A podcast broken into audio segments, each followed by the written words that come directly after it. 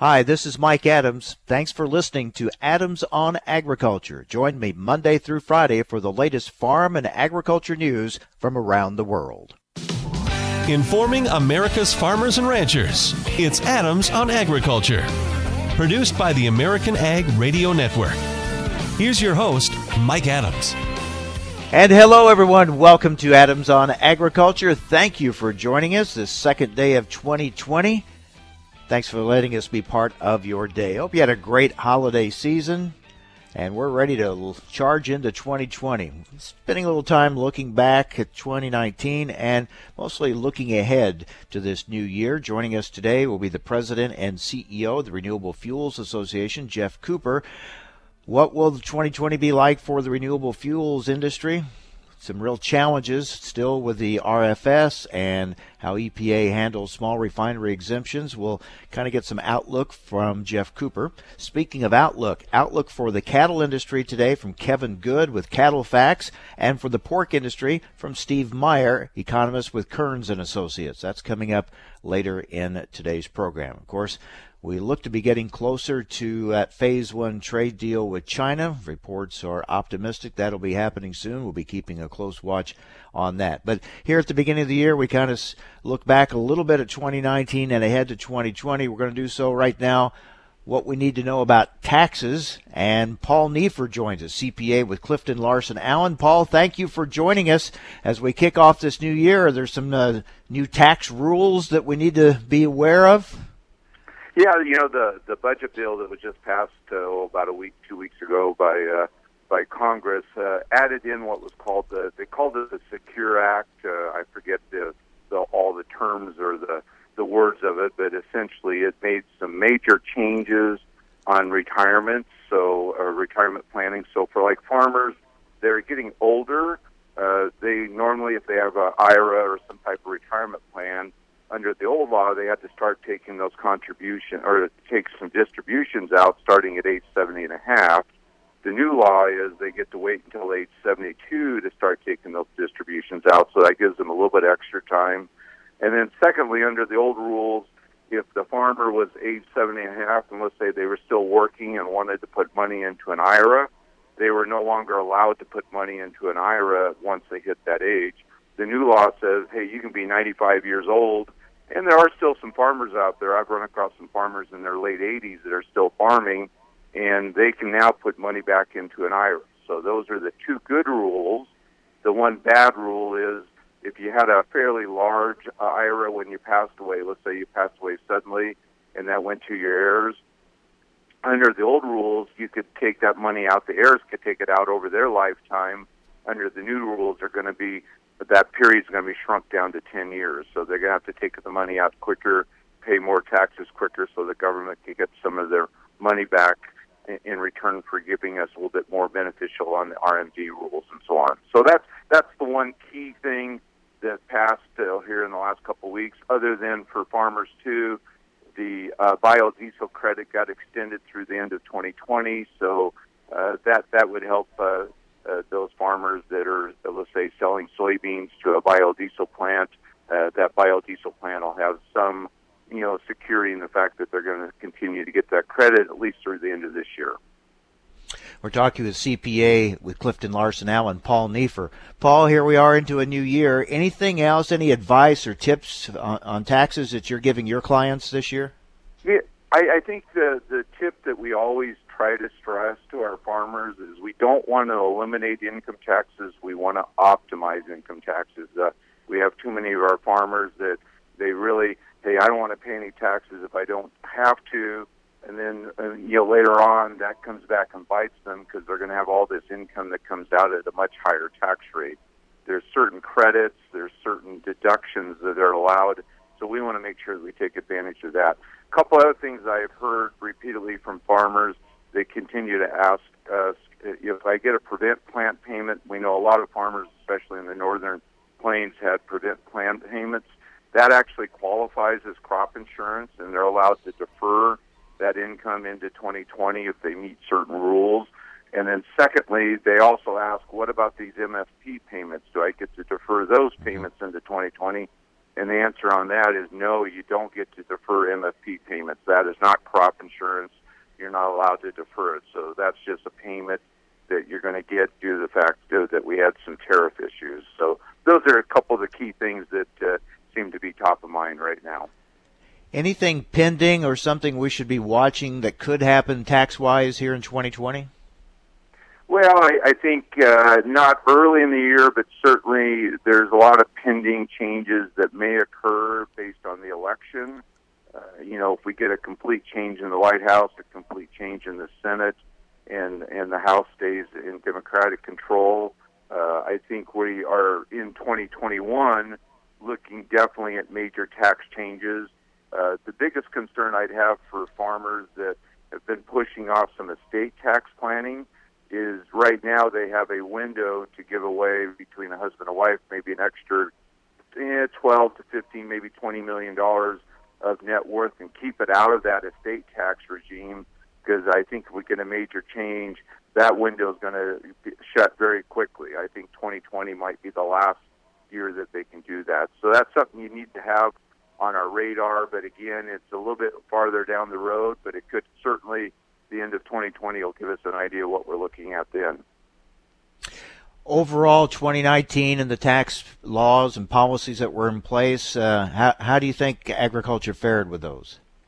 You know, I, I think uh, uh, there really was hardly any changes at all. I think ag probably came out pretty good. Uh, you know, we got the extension of the biodiesel credit, so that was good. The Secure Act certainly doesn't hurt many of my farmers. It mostly helps my farmers. So I think all in all, uh, 19 tax changes that were very few, especially compared to the year before. Uh, it definitely helped ag. There, there certainly is some calculations in this 20% net income uh, deduction, the 199A deduction that we've talked about before. There's been some nuances on that. Maybe it's curtailed that deduction a little bit, uh, but not that much. So I think all in all, it hasn't been too bad of a year and we'll see what happens in 2020. You mentioned the uh, uh, market facilitation program payments. That was a big part of, of 2019, and we'll we'll see what happens with those in 2020. Whether there'll be more of those coming. Yeah, I, I you know, do you think? Uh, I, I don't know what the chatter has been, but I'm not sure they're going to issue the last payment. I think they probably will, but uh, mm-hmm. you know, if we get a uh, you know, a phase one deal done? Uh, is there no longer any tariff issues that we have to worry about? I just don't know if that last tranche of payments will be made or not.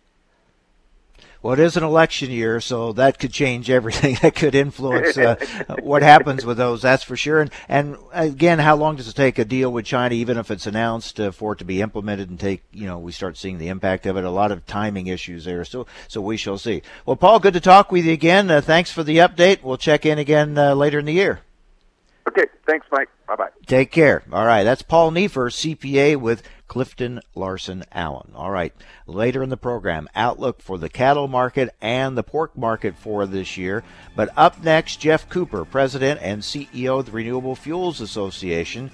Uh, the biofuels industry did not get the news that they hoped for at the end of last year. What does that mean for 2020? We'll talk with Geoff about that coming up next. Stay with us here on AOA.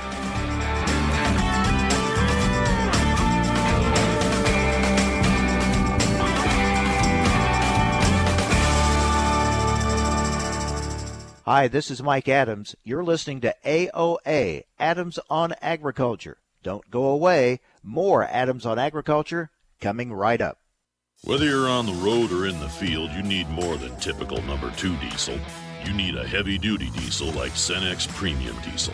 It comes with a more complete additive package for a more complete burn. It's the diesel that keeps your equipment out of the shop and restores power by as much as 4.5% and fuel economy by up to 5%. So ask yourself, if you could be any diesel, which diesel would you be? Cenex Premium Diesel. Diesel that doesn't mess around. Recently, on Adams on Agriculture, the country of origin labeling issue is uh, a controversial one. Strong views and emotional opinions on both sides of this. There's a lot here to uh, sort through. And we're going to do that now with Ethan Lane, who is Vice President, Government Affairs for the National Cattlemen's Beef Association. What we're starting to look at and zero in on is whether or not that broad description product of the USA is really too ambiguous to be used. I mean, it's important to, to make clear here. We don't think anybody is doing anything wrong. We, we don't think that, that anyone's outside of the boundaries of what's compliant right now with FSIS's guidelines. What we're talking about and, and working through with everyone in this value chain is whether or not we're just at a point where we need to get out of the business of putting a broad label like that that's fairly ambiguous in place in favor of either no origin marketing claim or a more specific marketing claim. For the information important to rural America, join us on Adams on Agriculture. If your soil could talk, what would it say? If it's healthy, it may already be saying some good things about your future. Because farmers who use soil health building systems that include no till, cover crops, and diverse species and rotations report greater productivity, profitability, and resiliency to weather extremes. Learn more about what your soil is saying about its health and your future. Contact your local USDA Natural Resources Conservation Service office today. This message brought to you by USDA and this radio station. My mom's a breast cancer survivor. The United Breast Cancer Foundation saved her life. Their free breast cancer exam caught the cancer early, and it saved her life. But now the foundation needs your help so they can continue offering free or low cost breast screening exams, saving more women's lives. Help them by donating your car, whether it's running or not. They'll provide fast, free 24 hour pickup and you receive a charitable tax deduction, plus the great feeling you'll get knowing your donated car is going to help save more lives. Just call 800 745 3327 to set the wheels in motion. They take cars, trucks, vans, and SUVs, running or not. Call 800 745 3327. The United Breast Cancer Foundation needs your help, and your donation could literally save women's lives, helping them catch breast cancer early, like they did with my mom. Donate today. 800 745 3327. 800 745 3327. You're listening to AOA Adams on Agriculture. Hi, this is Mike Adams. You can rely on us for the latest farm and ranch news from around the world. Information America's farmers and ranchers need to know. Adams on Agriculture. Now, back to Mike Adams. Well, there were some positive developments at the end of last year for agriculture that kind of sets a positive tone, at least to start off 2020. The uh, passage of USMCA in the House, and expected passage soon in the Senate, and of course uh, the tax extenders package, which was very good news for the uh, biodiesel industry. So there were s- some things that happened there at the end of 2019 that hopefully will set us up for a better 2020. But one of the things we were hoping for that did not happen, and that was uh, a change in policy when it comes to uh, handling of the RFS and small refinery exemptions. The biofuels industry very disappointed with the action or lack of action by the administration uh, at the end of 2019. And what does that set up for us in 2020? Let's talk about it now with Geoff Cooper, President and CEO for the Renewable Fuels Association. Geoff, thanks for joining us. I know a positive would be a China deal. That could really open a big market for ethanol. We hope that'll be a positive for the biofuels industry this year. But uh, I know you're very disappointed with uh, what uh, turned out did not happen when it comes to uh, how the administration plans to handle the RFS moving forward. Well, that's right, Mike, and, and happy New Year to you. Uh, we uh, we're we're not terribly uh, excited about the way EPA finalized the 2020 RVO rule uh, there the week before Christmas. Uh, you know, we'd been promised all the way back in September and again in October that EPA was going to reallocate uh, any small refinery exemptions that it intended to give in 2020 and so the net effect of that would be we're, we're, we're going to have a requirement for 15 billion gallons of, of renewable fuel no matter what. Well, when the final rule came out, uh, it didn't uh, go nearly as far as it needed to to ensure that those exemptions will be fully reallocated. And we're concerned uh, that uh, EPA could again grant more exemptions than it projected, uh, which would have us, you know, ha- have the actual requirement below 15 billion gallons again for for 2020. Uh, so not uh, not what we were looking for, not what we were promised. Uh, but uh, as you pointed out, there was a flurry of activity right there that week before Christmas, and, and mixed in with the bad news around the RFS was some good news on, on a few other things, uh, the tax extenders package and, and USMCA being two of those. Uh, so anyway, we're hopeful that 2020 uh, gets off to a better start. I mean, we're we're going to do everything we can this year to hold EPA's feet to the fire. They said, uh, "Look, trust us. We're going to, you know, we're to reallocate all these uh, small refiner exemptions. We're going to follow DOE's recommendations on these things." Uh, so we're going to hold their feet to the fire on those promises, and, and if they do in fact make good on those commitments, uh, then we could, for the first time, see a 15 billion gallon RFS enforced. But uh, the proof will be in the pudding. Hard to trust EPA on this based on their history. That's right. They just don't have a good track record of, of, of enforcing the RFS program in a way that's consistent with the statute. Mike, you got to go all the way back to 2013 uh, to see the last year when EPA uh, fully enforced the conventional renewable fuel uh, requirement. And at, at that time, it was 13.8 billion gallons. That's that was the the, the number on the books. Uh, that's what EPA enforced that year. Uh, every year since then, uh, we've seen EPA, uh, both under the current administration and the previous administration, undermining that that volume, undermining that requirement through all sorts of gimmicks and, and waivers that we believe are being inappropriately used. You know, that's a good point. Everybody wants to look at things in today's uh, world through political lenses, Republican and Democrat. But we've seen this happen now with two administrations, two different parties uh, yep. undermining the RFS. What do you think happened this time, Geoff? I mean, it, you looked like you had a deal. Senator Grassley thought there was a deal, and then there wasn't a deal. What happened? Well, Mike, I think uh, you know again the, the the fact that the RFS program has been undermined in this current administration as well as the the previous administration, I think, is evidence uh, that the oil industry has tremendous clout and influence with the Environmental Protection Agency, r- regardless of, of who is uh, sitting in the seat as administrator, uh, and regardless of, of who the career staff uh, people who are you know writing these rules and, and working on these programs.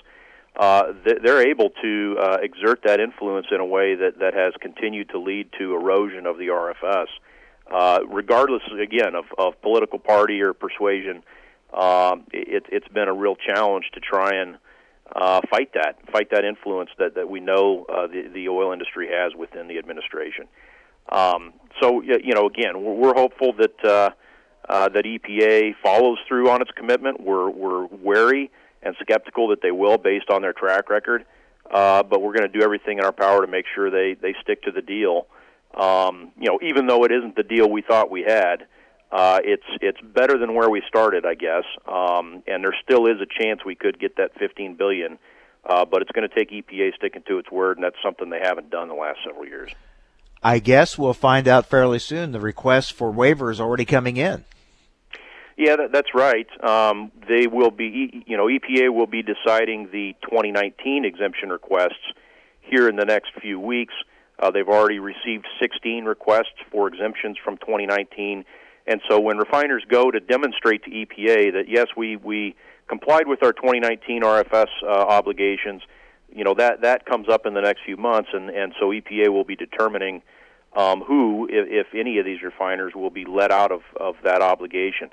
So along with the 2020 rule, you know EPA also you know promised that hey, we're gonna you know we're going to show you that we mean business, and we're going to show you that we're serious about reining uh, these SREs in uh, when we go to decide these 2019 exemptions. And we're going to start following DOE recommendations on the 2019. So we should see here in the next few months uh, whether that is accurate or, or, or, not. Meanwhile, let's talk something very positive that could be uh, for the ethanol industry and all of agriculture, really, and that is if indeed we get a deal done with China. Uh, we yeah. we talked about this several times. That market has tremendous potential for ethanol you were just starting to realize some of that potential when all the trade wars started. Uh, but now, looking to this year and beyond, do you see that market opening up to ethanol? Well, well, we do, and and we are uh, optimistic that ethanol and distillers grains both will be included in the phase one uh, deal when it's announced. You know, we we've seen in the last few days the president say that uh, January fifteenth is the big day where he's going to be uh, announcing the details of the phase one uh, agreement with China, and, and you know we obviously think it's a it's a no-brainer that ethanol needs to be part of that package. Uh, distillers grains need to be part of that package. We're told that they're in there. We just don't know the details on on volumes or, or values. Um, but yes, I mean the the Chinese market, of course, is is a huge potential market for both products. Uh, we were beginning to see some some progress and growth in that market uh, back in 2016. It was actually our third leading market. We sent 200 million gallons of ethanol to China, uh, and then they hit us with an initial tariff, and then the trade wars really fired up, and they slapped another, you know, another 35% on top of that. So we have a 70% tariff currently with China, and obviously we're not sending any ethanol to them today as a result of that. So uh, we do want to get back to where we were in 2016 to, as a starting point, and we think you know there's there's a potential to grow exports to China. Uh, into several hundred million gallons uh, per year, you know, 500, 600 million gallons of exports uh, in the next several years, we think is is certainly feasible. Uh, you know, that's the second largest gasoline market in the world, uh, only behind the U.S. So there is lots of uh, untapped potential to blend ethanol into gasoline there. They're beginning to recognize the air quality benefits of, of using more ethanol, uh, and that bodes well for us as well. So we, we are optimistic about China. Uh, we we are very hopeful that uh, when the the details are announced here in a few weeks, uh, ethanol is going to have a, a central role in that uh, phase one agreement. And before we let you go, can we export our way to profitability in the uh, ethanol industry? Well, I mean, uh, you know, a deal with China would be a huge shot in the arm. I think it would uh, uh, be a, a phenomenal signal to the industry that needs some good news and some positive signals right now. Uh, but export markets are fickle, I think, as everybody knows, and, and they come and go. Uh, so we need to continue to focus on building domestic demand as, as well uh, and capitalize on that export demand when it's there. But uh, we need to continue to grow our markets here in the U.S., too. Of course, as we've seen, domestic policy is fickle, too, isn't it? it certainly is, if EPA has anything to say about it. Yeah. All right, Geoff. Thank you. We'll talk often this year. And look forward to seeing you next month at the uh, National Ethanol Conference in Houston. We'll have lots to talk about. Looking forward to it, Mike. Thanks so much. Take care. Geoff Cooper, President and CEO of the Renewable Fuels Association. Well, what's ahead for the cattle market, for the beef industry in 2020? Some positive signs, some uh, kind of a good vibe going into the year. But uh, how will that play out? What will it take to for the beef uh, industry to see a big year in 2020. We're going to talk about that with Kevin Good with Cattle Fax as we have Outlook for 2020 coming up next. Stay with us. You're listening to AOA.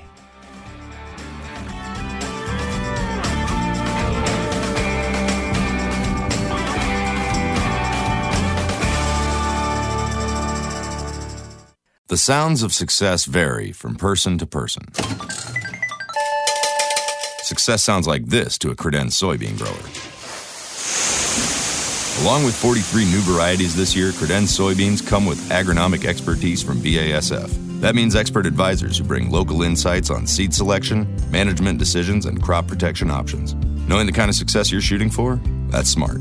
Talk to your authorized credenz retailer or local BASF seed advisor. Always read and follow label directions. Hi, this is Mike Adams. You're listening to AOA, Adams on Agriculture. Don't go away. More Adams on Agriculture coming right up. Hey, it's me, your cell phone. We need to talk about something. Something serious. I know you love me. I know you like using me wherever you are, but I feel like this isn't working out when you're driving. I know you may think that it's possible to focus both on me and the road, but I just don't feel the same way. I think we should spend time away from each other when you're driving. It's for the best. Visit StopTextStopWrecks.org, a message brought to you by the National Highway Traffic Safety Administration, Project Yellow Light, and the Ad Council. As one year comes to a close and the promise of a new year begins, we at Adams on Agriculture would like to take this time to wish you a very Merry Christmas and a safe, happy, and prosperous New Year.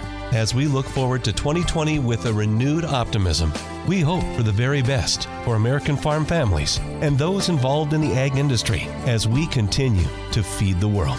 So, from the Adams on Agriculture family to yours, Merry Christmas and a Happy New Year. Time now for a market check here on Adams on Agriculture for the American Ag Network. I'm Kirsten Rawl. On the first trading day of 2020, grain traders are focused on two things the signing of a partial U.S. China trade deal and the next WASDE report from the USDA, which is due out Friday, January 10th.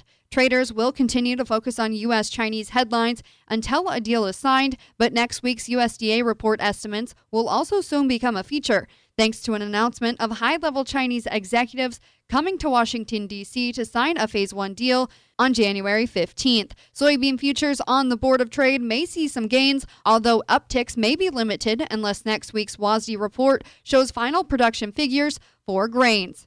On the Board of Trade, March soybeans trading three and a quarter of a cent higher at 958 and three quarters. March corn up two and a half cent at 390 and a quarter of a cent. March Minneapolis spring wheat up four and a quarter at 565. March Kansas City wheat up eight and a half cent at 494 and three quarters of a cent. March Chicago wheat up six and a half cent at 565 and a quarter of a cent.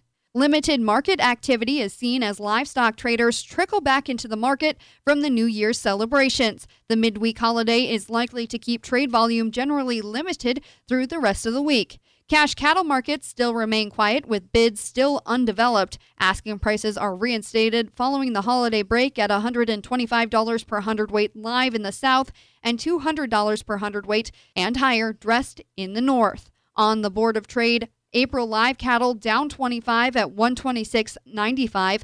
March feeders down 17 at 144.05. April lean hogs trading 2 cents lower at 77.95. You're listening to Adams on Agriculture for the American Ag Network. I'm Kirsten Rahl. 180 over 111, and I had a stroke. When I woke up, I couldn't speak or walk. 145 over 92, and then I had a heart attack. 182 over 100, and I had a heart attack and a cardiac arrest, and then a stroke. Everything changed. It felt like my life was over. This is what high blood pressure sounds like. You might not feel its symptoms, but the results from a heart attack or stroke are far from invisible or silent. 150 over 90, and I had a stroke. If I would have followed a treatment plan, I would not be in this situation. 180 over 110, and I had a stroke. And I'm 33, so I never see this coming. If you've come off your treatment plan, get back on it or talk with your doctor to create an exercise, diet, and medication plan that works for you. Go to loweryourhbp.org. Head to toe, everything's changed. Head to toe. Brought to you by the American Heart Association, American Medical Association, and the Ad Council. Hi, this is Mike Adams. Thanks for listening to Adams on Agriculture. Join me Monday through Friday for the latest farm and agriculture news from around the world.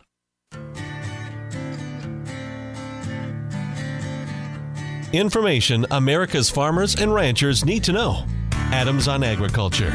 Now back to Mike Adams. Well, let's get some 2020 outlook for the cattle market. Joining us now is Kevin Good with Cattle Fax. Kevin, Happy New Year. Thank you for joining us. It just feels like uh, there's a tone, there's a vibe here that this could be a, a very good year for uh, the, the cattle industry. Am I overly optimistic or would you agree? Well, Mike, first of all, Happy New Year to you. It's uh, as we turn the page and look at 2020. I think uh, we do have some things out there that uh, we can be rather optimistic about. I think most folks would suggest that uh, we'll have uh, better traction as far as global trade, which should be supportive as we think about prices here domestically. You know, first of all, I think we we finished up 2019 in pretty good fashion, despite a a, a huge hiccup the second half of the year with the plant fire in Holcomb, Kansas. That really did uh, uh, set the market back there for the four month period that uh, they were not harvesting at that particular plant.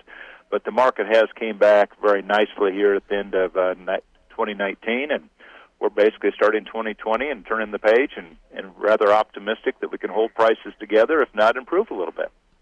The fire that you just referenced is a reminder that things like that can happen unforeseen and really kind of set set things back.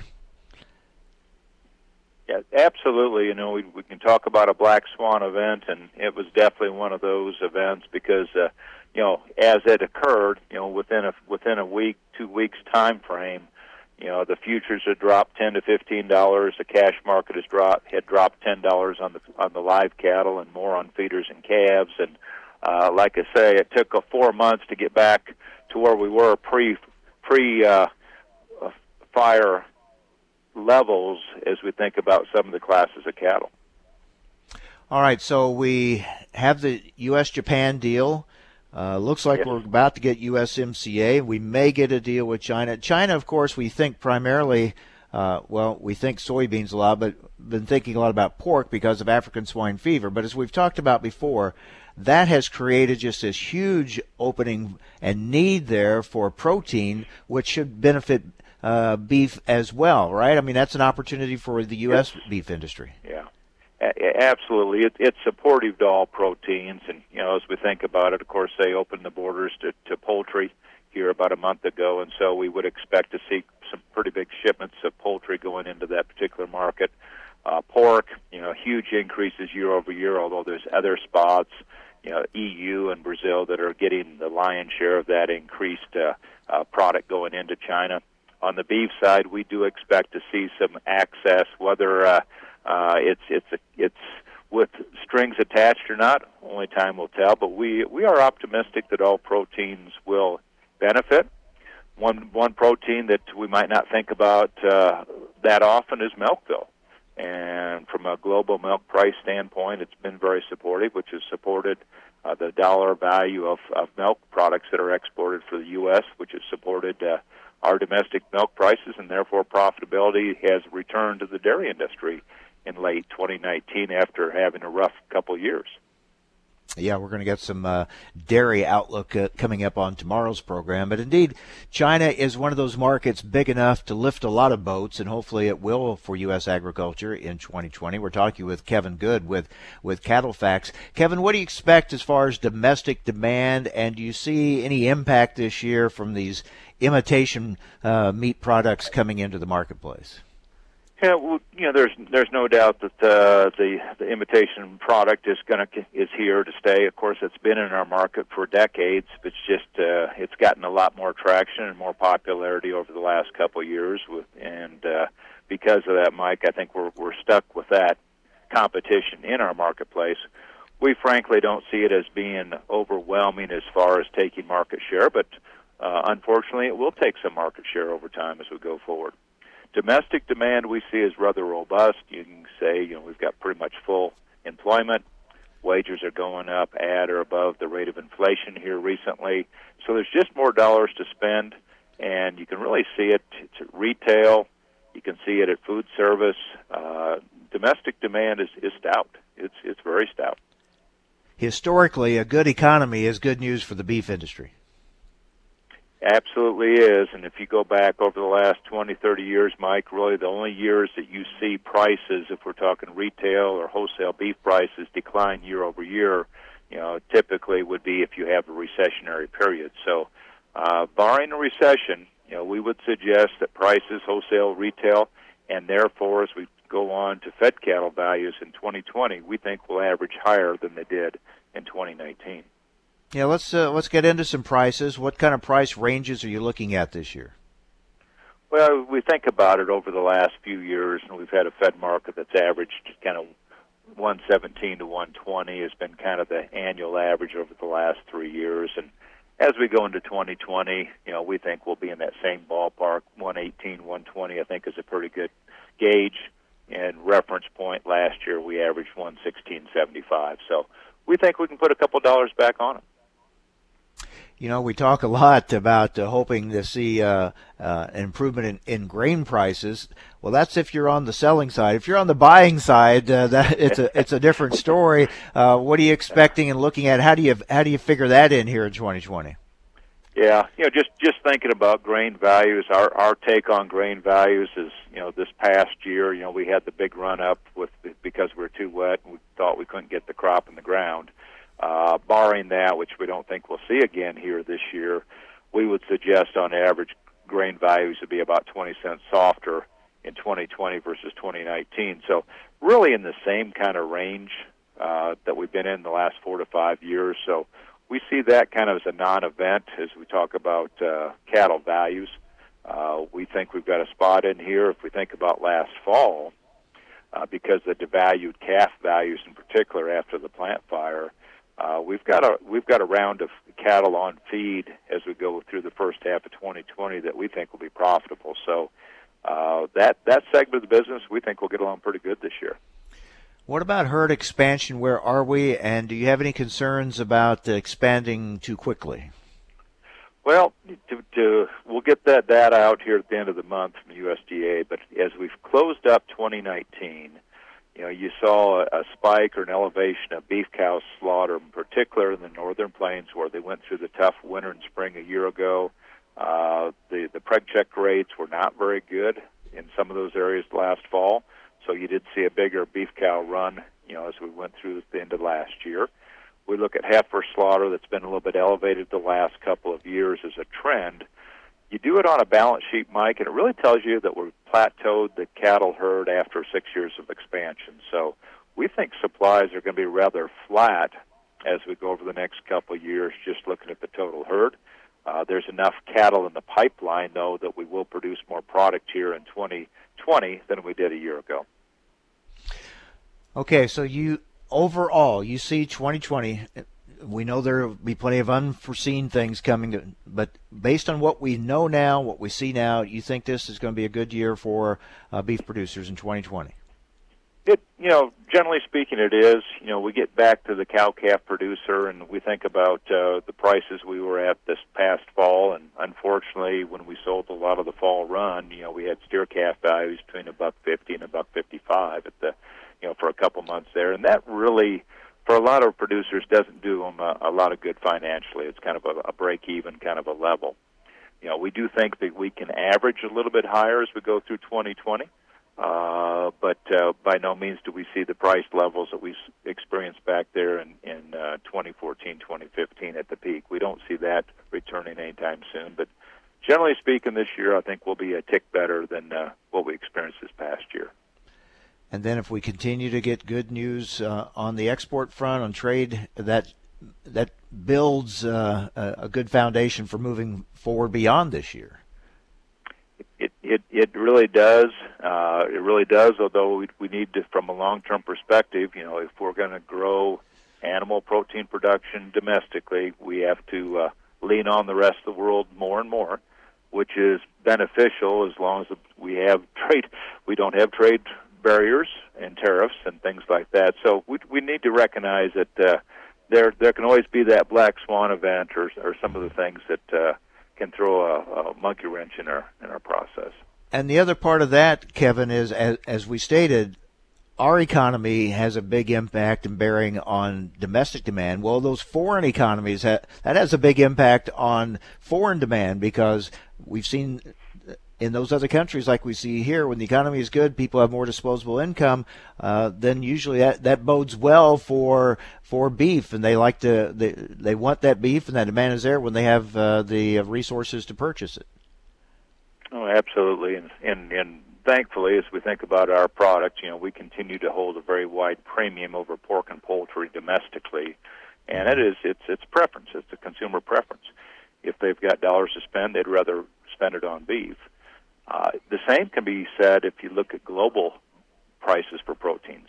You know, on this last few months, uh, logically, you would have thought that uh, pork prices would have gone up the most globally.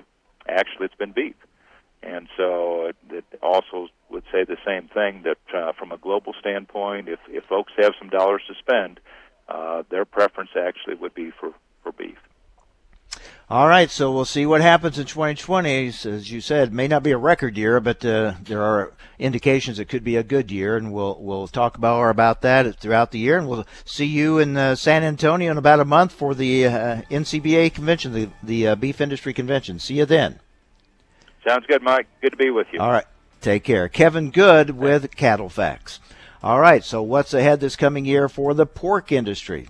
China, African swine fever, those are big issues we'll talk about next with Steve Meyer, economist with Kerns and Associates. Stay with us. You're listening to AOA.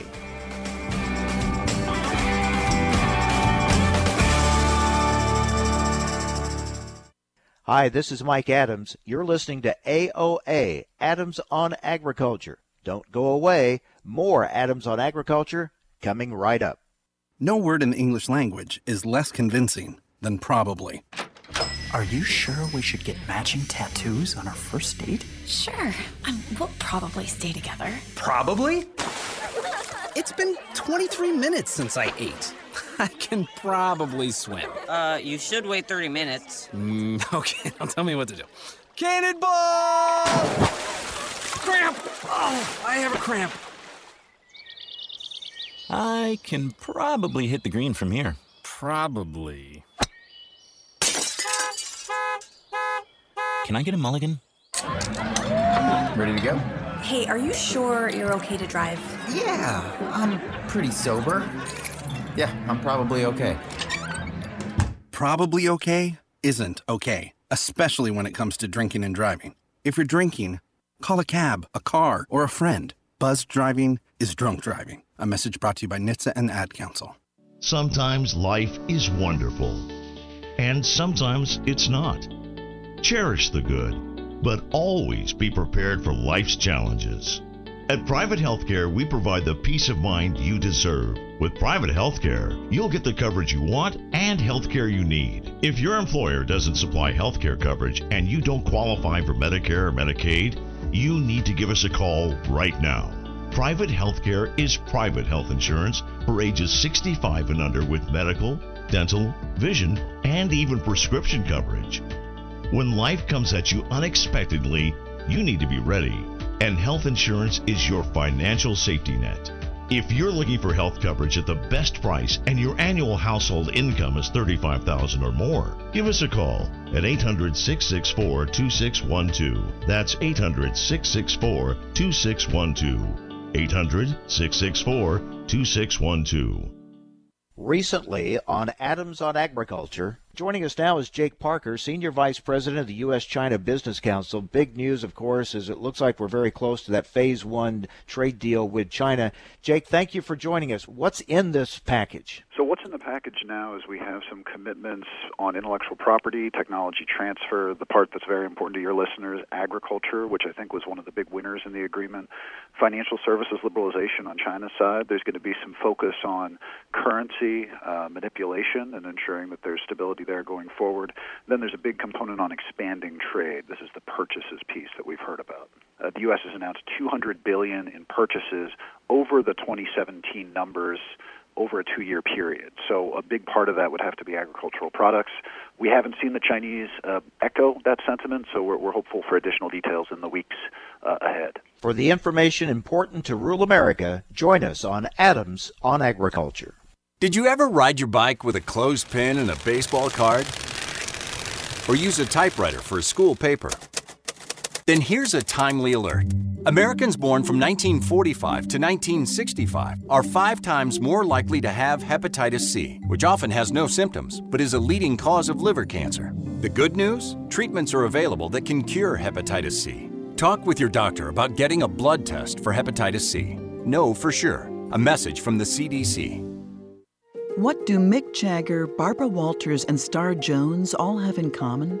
They've all suffered from something called heart valve disease. Heart valve disease affects 11 million Americans and, if left untreated, can lead to death. Unfortunately, less than one in four Americans have much knowledge of this disease that kills more than 25,000 people every year. The good news is that if heart valve disease is treated, patients can recover and live long, happy, and productive lives.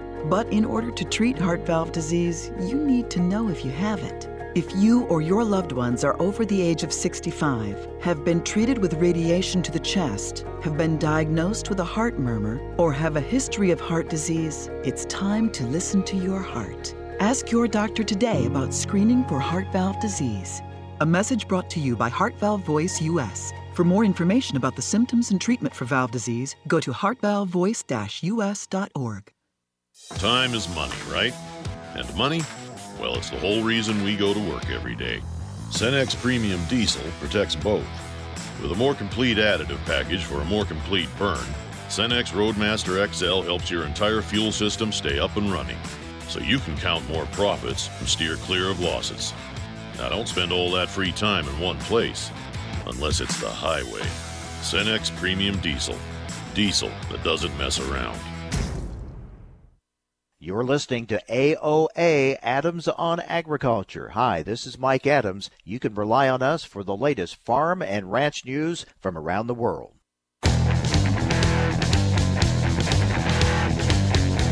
Information America's farmers and ranchers need to know. Adams on Agriculture. Now, back to Mike Adams.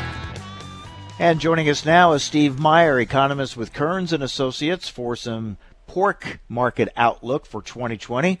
Steve, thanks for joining us. What are you expecting here in the new year? A lot of pigs, Mike. I think that's uh, the the lesson we got from the December hogs and pigs report. That wasn't a real surprise to us, but uh, continued growth in breeding herd, continued growth in productivity.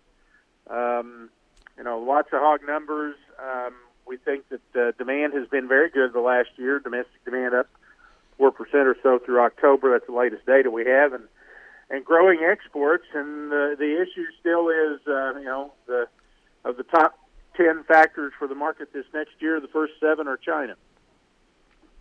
So we have a lot of product. We need to move it, and China would seem to be the key. Uh, we'll see what happens in this uh, phase one deal that we're expecting, but uh, we know there's this big demand buildup there because of African swine fever. Uh, what do you think is the potential there for what we could move into that market?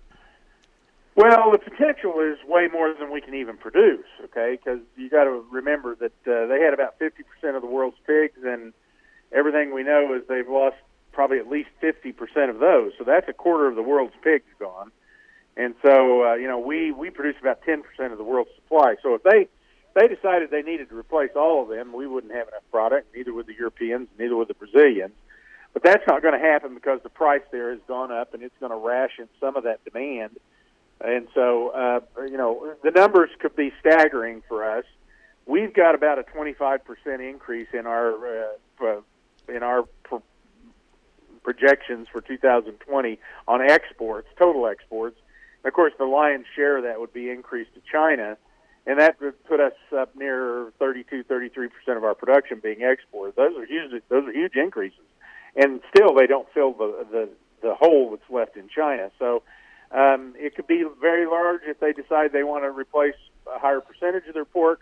Um, obviously, uh, the relationships between the two countries have been very cold, and uh, whether this phase one deal says that that's warming up enough to uh, really change those numbers uh, remains to be seen. Obviously, we're better off with it than we were without it, so we have to say that that's progress.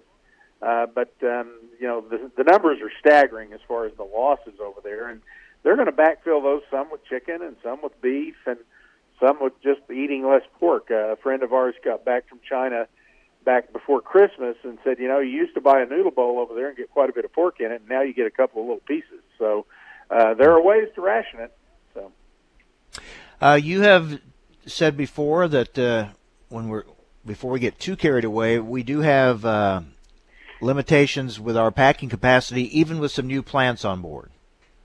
Yeah, we ran into that pretty pretty big time this fall. Now we were able to get all the hogs slaughtered and get them slaughtered in a pretty timely fashion. Uh, the weights tell us that we didn't back hogs up too much at all. There were a few times that we did, but we put the packers in a position where they did not have to work at all to get enough hogs to run their plants at full capacity.